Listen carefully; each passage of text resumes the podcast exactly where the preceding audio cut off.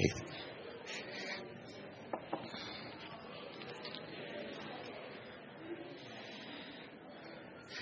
Well, while you're seated, um, why don't you turn to 1 Corinthians? We're going to be continuing through the love chapter of the Bible. Rick Warren is doing that on the DVDs you're watching in your small groups, and I'm kind of taking a different angle, so there will be kind of a synergy, Lord willing, between your, our weekly small groups as well as Sunday morning. We're in verse 5 of 1 Corinthians 13. 1 Corinthians 13, verse 5, where the Bible says that love is not easily angered. Love is not easily angered. No focus on love would be complete without a focus on anger, right? And so we're going to do a focus on that this week as well as next week. Anger is the most misunderstood and, by the way, the most misapplied um, emotion of all the emotions that we have as human beings. It's not necessarily a sin. A lot of us think it is, and so we stuff it, and then it comes out in even more destructive ways, right? A lot of people think it's always a sin. Well, not necessarily. Sometimes anger is a very appropriate response.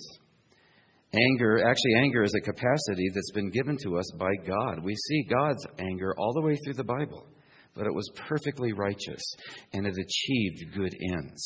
Our problem is it's not always perfectly righteous and it can achieve evil ends too. But it's a capacity given to us by God. God gets angry, and there are times when we ought to get angry.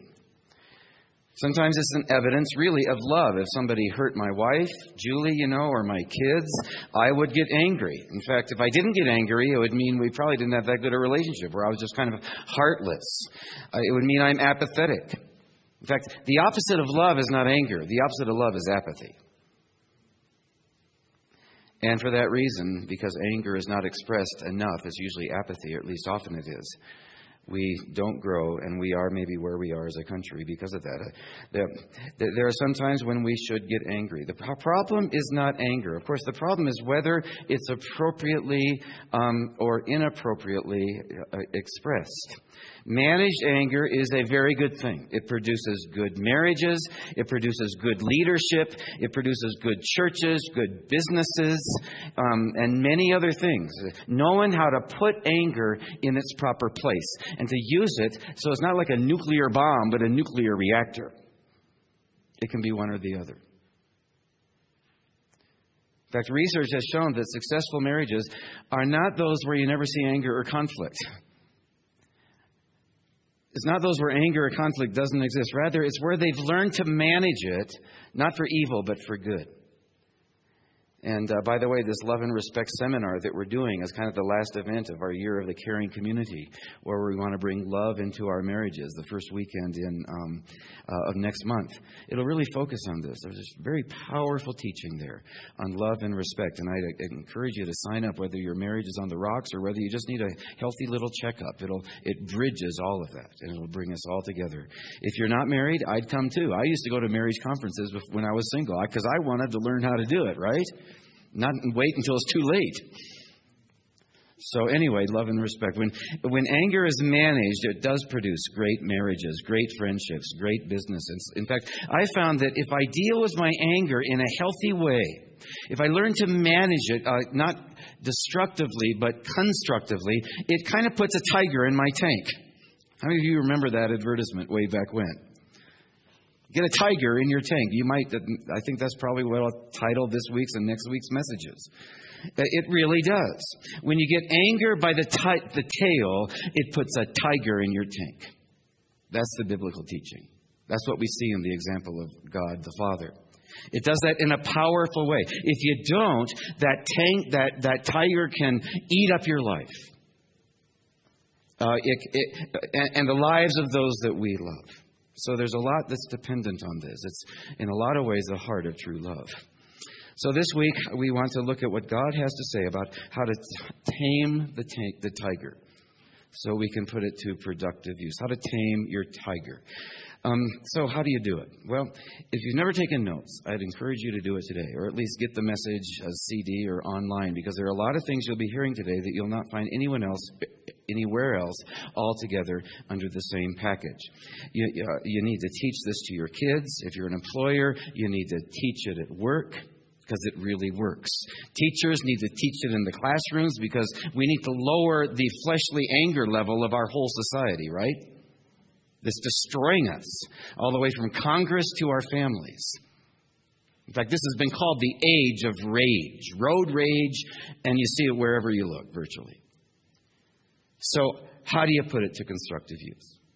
Well, there are six things, and I'd like to focus on three today and then the last three uh, this coming Sunday. The first thing that God says to do if you want to tame your temper is that you must resolve to manage it. You must resolve to management. The problem is so often we don't do that. Uh, you know, in our upbringing, so many people I talk to just never heard about how to do that or the need to do it or even to stand up against it uh, in their upbringing.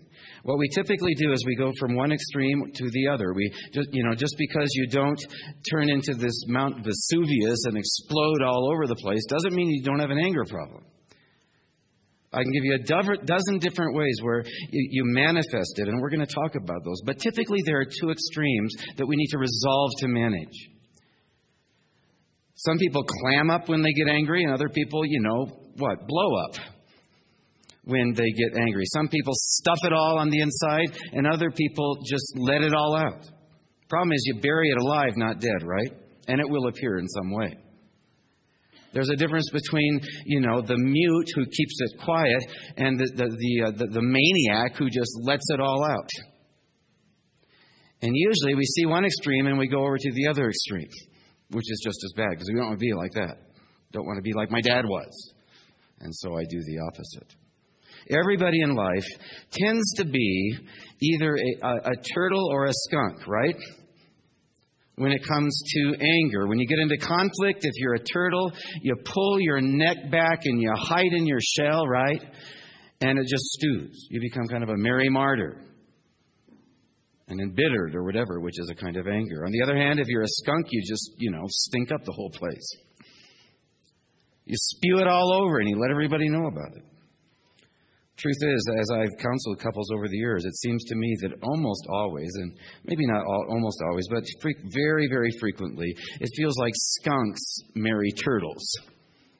Right? I won't ask for a raise of hands in terms of your own marriage, but just think about it. It's just, I think it's just God's sense of humor that He puts opposites together. He says, Watch this. I'm going to throw them in the rink and let's see what happens. It's going to be a great show. At least you feel like that sometimes. In your marriage, one of you is likely to be a skunk and the other is likely to be a, a turtle. But we got to quit saying, that's just who I am, right? I can't control it. And start realizing that you can. We got to stop uh, making excuses for our anger, whether that's the way I'm wired or that's the way I was brought up, or just look at what I'm under. You, you don't blame me for getting angry. I've got, I'm under so much pressure. No, we've got to stop making excuses and realize that anger is a choice. It's a choice just like love is. When you get angry, you are choosing to get angry. Nobody is forcing you to get angry. Nobody can make you mad. People say, You make me so mad, right? Nobody can make you mad without your permission. Anger is a choice, and we choose to do it or we choose not to do it. In fact, you have far more control over your anger than you, than you might want to admit. Let me give you an example. I use this with the Iron Hour men this week. Let's say you're at home and you're in an argument with somebody and uh, in your family, you know, and the voices are raised, the adrenaline, adrenaline level is, is high, maybe there's some yelling, you're getting excited, you're upset, you're mad, and all of a sudden the phone rings. And what happens? Hello? Oh, yes, it's for you, honey. What happened right there? You just turned on a dime. Anger is highly controllable. Don't tell me you can't control it. You can change when you want to change.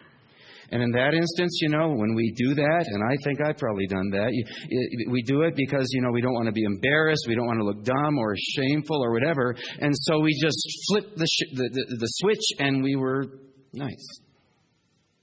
Anger is a choice. You resolve to management. The Bible says this in Proverbs 29:11, a fool gives full vent to his anger. But a wise man keeps himself under control. It means you can keep yourself from doing it. That anger is a choice, it's a responsibility. When I get angry, I'm choosing to get angry, and I resolve to say, okay, I'm going to manage this rather than just blaming everybody else. When I say resolve to manage your anger, resolve means you make a choice and not just at the point where you're at the precipice and you fall into this uncontrolled rage. You know, you pull the fences way back and you make a choice uh, in advance. The time to decide to manage your anger is not when, you know, your blood pressure is rising and your adrenaline is shooting into your system and your nerves are all on alert and you're flushing and flashing and, and uh, all your muscles are tense. It's too late by then. You've already lost the battle. You resolve to manage your anger in advance. And so you say, okay, before I go into this meeting, I'm going to manage my anger. Before I open the door and go into my home after a horrible day at the office, I'm going to manage my anger. You decide, today I'm just not going to get angry. And if I do, I'm going to immediately confess it. I'm not going to let it get to me. So, one, resolve to management, but manage it. But two, the Bible teaches that you tame your tiger by remembering the cost. Remember the cost of uncontrolled anger. You remember it, and you'll be far more likely motivated to manage it, right? You're less likely to get angry if you realize that there is always a price tag to pay. And, with, and you may pay it for weeks with your wife because women often are far more deeply wounded. They're wired very deeply for relationships. And you think they ought to get it off their chest. You did it, and they ought to get, get over it. No, you're going to pay for it for weeks because that's who they are. And that's who they need to be for, to force us to focus on resolving to manage it.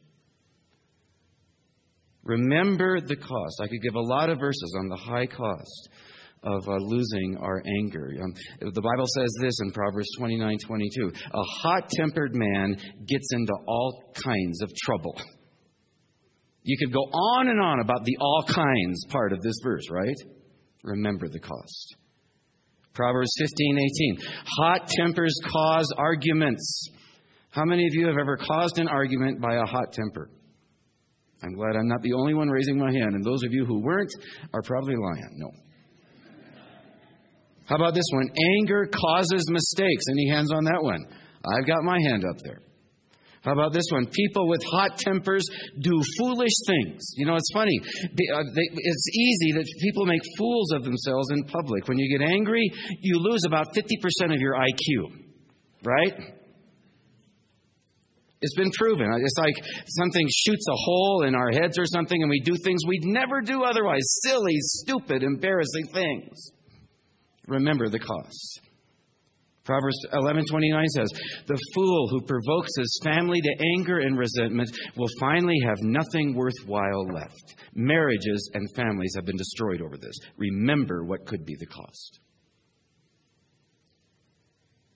Write this down. I always lose when I lose my temper. Always. What do you lose? You lose maybe your reputation. You can lose the respect of others. You can lose your job. You can lose a sale. You can lose the love of your family. You could lose your health. Like, you know, when, when I swallow my anger, oftentimes my stomach keeps score, right? The body was not designed to handle unrighteous anger. You, you could lose your health. God, um, he didn't mean for us to carry rage around on the inside. When you carry your anger constantly with you, people oftentimes get sick. There are all sorts of ailments that people could get over. They could even be discharged from the hospital if they get this thing under control. Doesn't matter how well you eat. You know, you may eat a perfect, organic, 100% natural, this microbiotic diet, you know, whatever the craze is currently. But if you're carrying your anger around, you're still going to get sick. Or at least many do. It's not so much what you eat, it's what eats you. Right?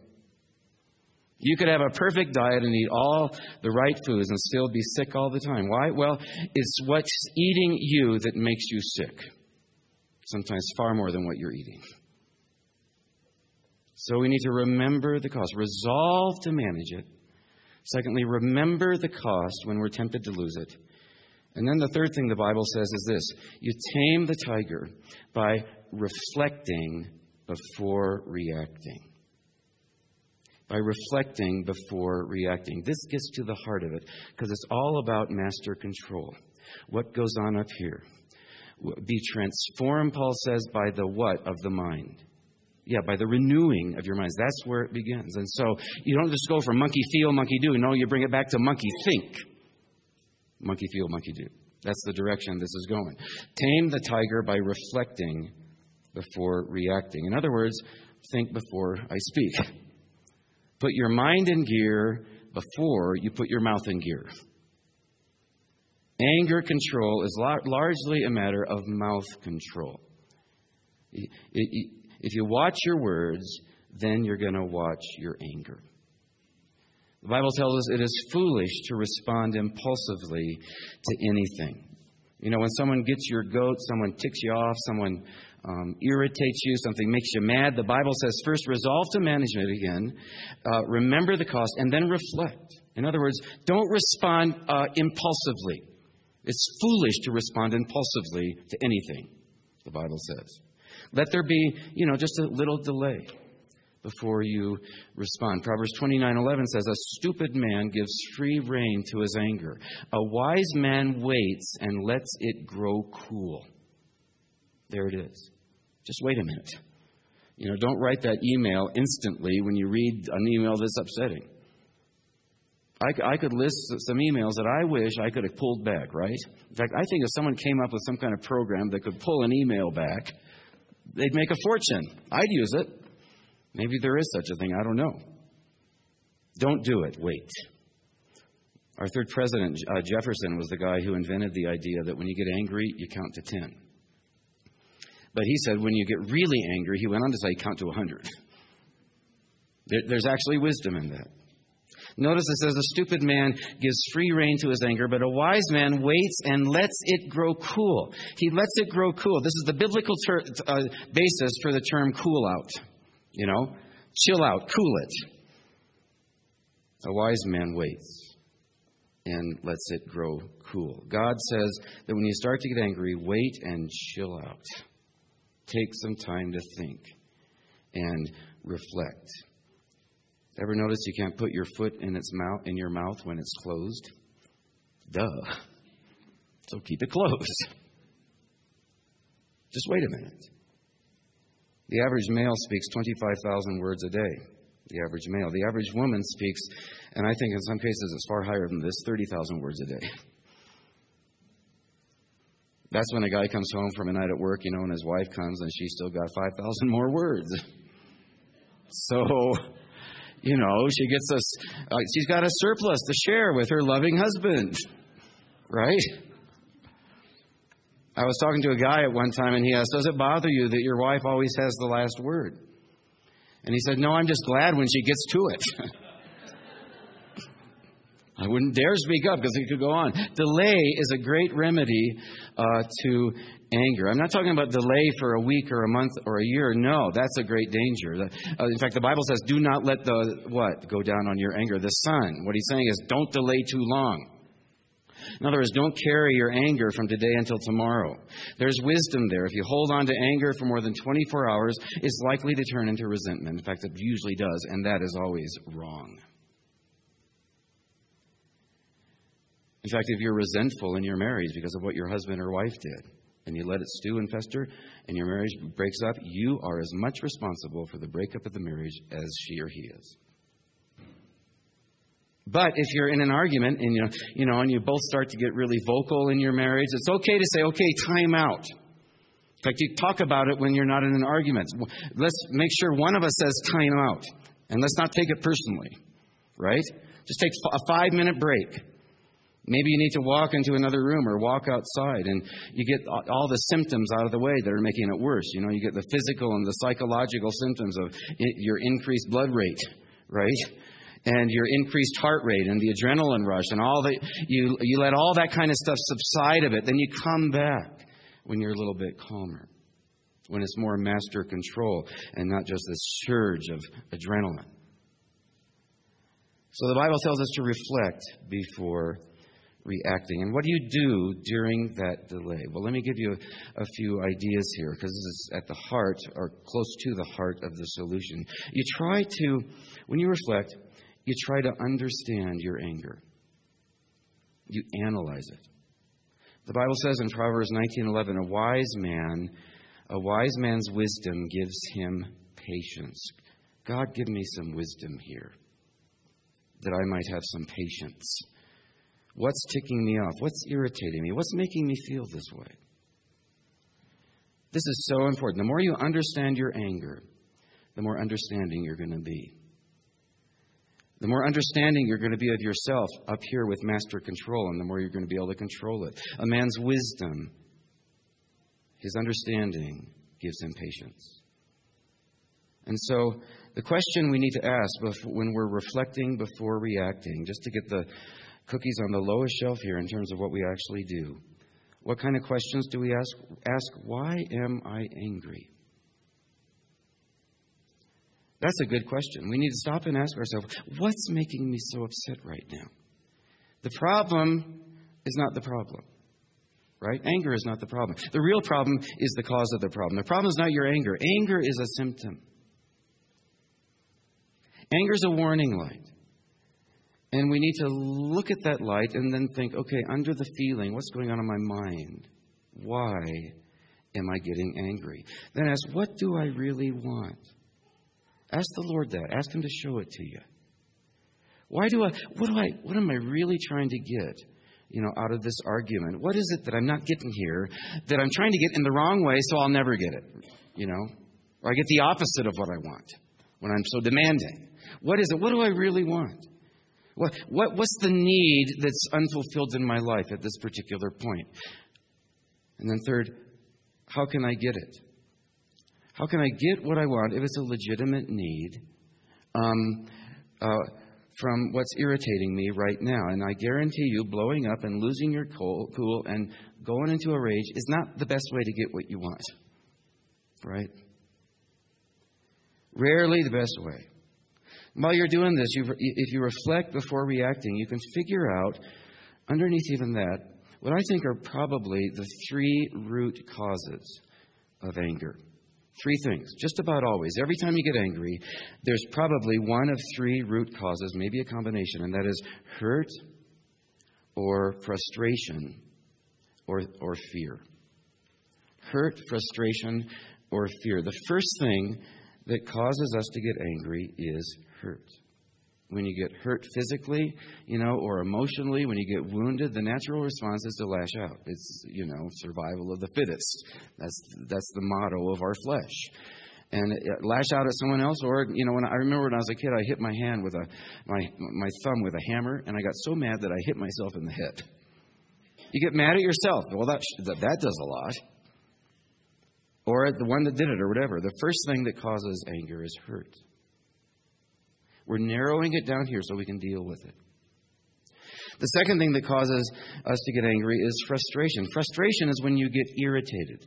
And you're irritated when you're not able to reach a goal, usually, when, when your progress is thwarted towards some agenda in your life, some agenda that you're trying to accomplish. When you're forced to wait, like a very, you know, very simple example is when you're forced to wait for um, because of a traffic jam and you don't want to wait and you pound the horn, right? That can be the way you get out the anger. Sure, that helps a lot. Or maybe nothing's working and you're trying to make something happen. You're trying to reach a goal and it's frustrating and you start to get angry. What I'm saying here is frustration is What happens when, you, when, when, you when it get, life gets out of control, out of your hands? Whenever you're out of control, you tend to get angry. In fact, the more out of control you'll feel, the more likely it is that the more angry um, you'll be. And so when there's a financial catastrophe or you lose your job or whatever, pull it back, reflect, and think, okay, as this goes on, I'm going to get more and more angry. How can I deal with this in a better way? In fact, high control people tend to be high anger people. Is that you? If you don't have a high need to control things, you're probably not going to struggle with anger quite as much. You've got other problems to deal with, I'm sure I do, but maybe not that one as much. If you're a low control person, you probably don't get upset all that much. But the greater your need to control, the more you're going to realize, or at least hopefully, the more we need to realize that our lives are totally out of control anyway right? Most of the things that matter most in your life are completely out of your control. You, you, you, you didn't choose where you were born. You can't choose when or where you're going to die. You never choose who your parents were, what your natural giftedness is. A lot of things that make you you, you have no control over. And so let's just let's just get a handle on it and realize, okay, it's all out of my control and it's in God's hands. You know, a parent has known the feeling when a first baby comes of, of like our response to frustration, right? When, when it's out of control, your baby say is will not stop crying. And you know, you got this little Gerber baby that you want to shake to death, right? And you and you're angry. Why don't you be quiet? I can't make this baby quiet. And then you start feeling guilty about your anger toward that baby, and and then that just makes you more angry if you don't respond to it in the right way, and it's all downhill. The baby isn't doing anything. The baby's just being what babies be are, you know, doing what babies do. Frustration. Trying to get the kids to obey when they won't obey. Well, you can make them obey out of anger for a while. But if you do that too long, they're going to rebel. And then it's far worse. Anger is not the way to control people, it'll boomerang big time. Third cause of anger is fear. This is whenever you feel threatened, whenever uh, you feel maybe trapped, whenever you feel attacked. Maybe you were attacked as a kid in some way or rejected as a kid. So you're, you're like hypersensitive, understandably, to it ever happening again. And when it does with your spouse or a friend, look out, it's Mount Vesuvius. I'm protecting myself. I feel threatened. I'm afraid. Anger and insecurity almost always go together. The more insecure you are in life, the more uh, angry you'll tend to become. When you base your feelings about yourself, you know, on what other people think about you, for instance, that's a very insecure uh, posture towards life. If you're doing that, you're going to get angry a lot more of the time. When they don't meet your needs or when they say things that are unkind, you know, or they don't respond like you'd like them to to what you've done. They're not as appreciative as you think, and your your cup has all sorts of holes in it, so you desperately need that cup to be filled by what other people say, you know. Or you don't feel appreciated for the meal that you've cooked or for that deal that you signed that bailed out your family financially, and yet you had to sacrifice a lot, and so your wife's still mad. Understandably. And so you're not affirmed and she's got to fill your cup. When that ha- doesn't happen, we get angry. See how there are deeper things that it's not monkey feel, monkey do, monkey think. Monkey feel, monkey do. We need to reflect on what's going on. Why do we get angry when we're insecure? Well, usually it's because we're looking to other people to meet needs in our lives that only God can meet. Does that give you kind of a sense of the solution to the anger? Yeah when you start reflecting. So let me reflect before we reacting. Why am I angry? What do I really want? How can I get it in a way that's legitimate? And under that, is it frustration that's causing it? Is it hurt? Or is it fear? So, first, resolve to manage it. Second, remember the cost. And then, third, reflect before reacting. The last three I thought are worthy of a message in and of themselves. And so next week is Palm Sunday, and there's a great story in Palm Sunday about man, anger managed powerfully. This is the tip of the iceberg of God's anger. And that is, remember when Christ on Palm Sunday went in, went to the temple, and made a whip and drove everyone out? There is righteous anger. That's good anger. And there's a whole teaching there about how God's anger actually saved us from our sins.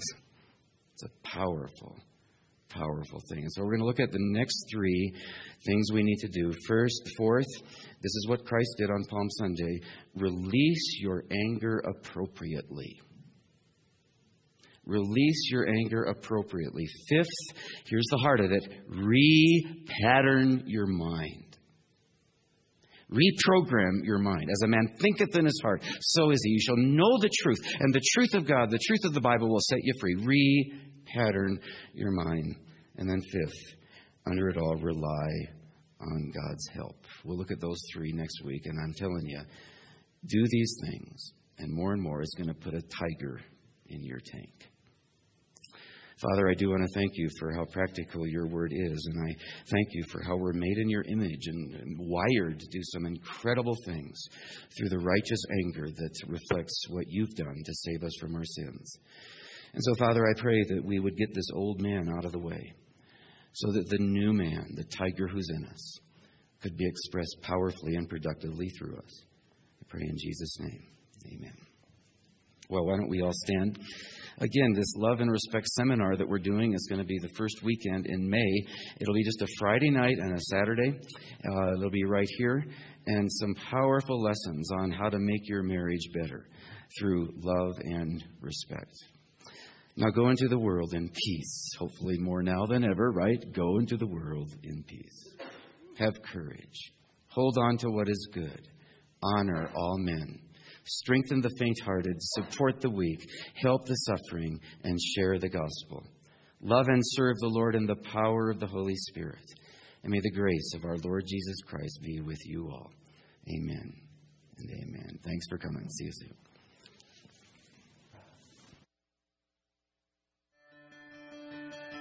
Have you been walking on a surface that's uncertain? Have you helped yourself to everything that's empty?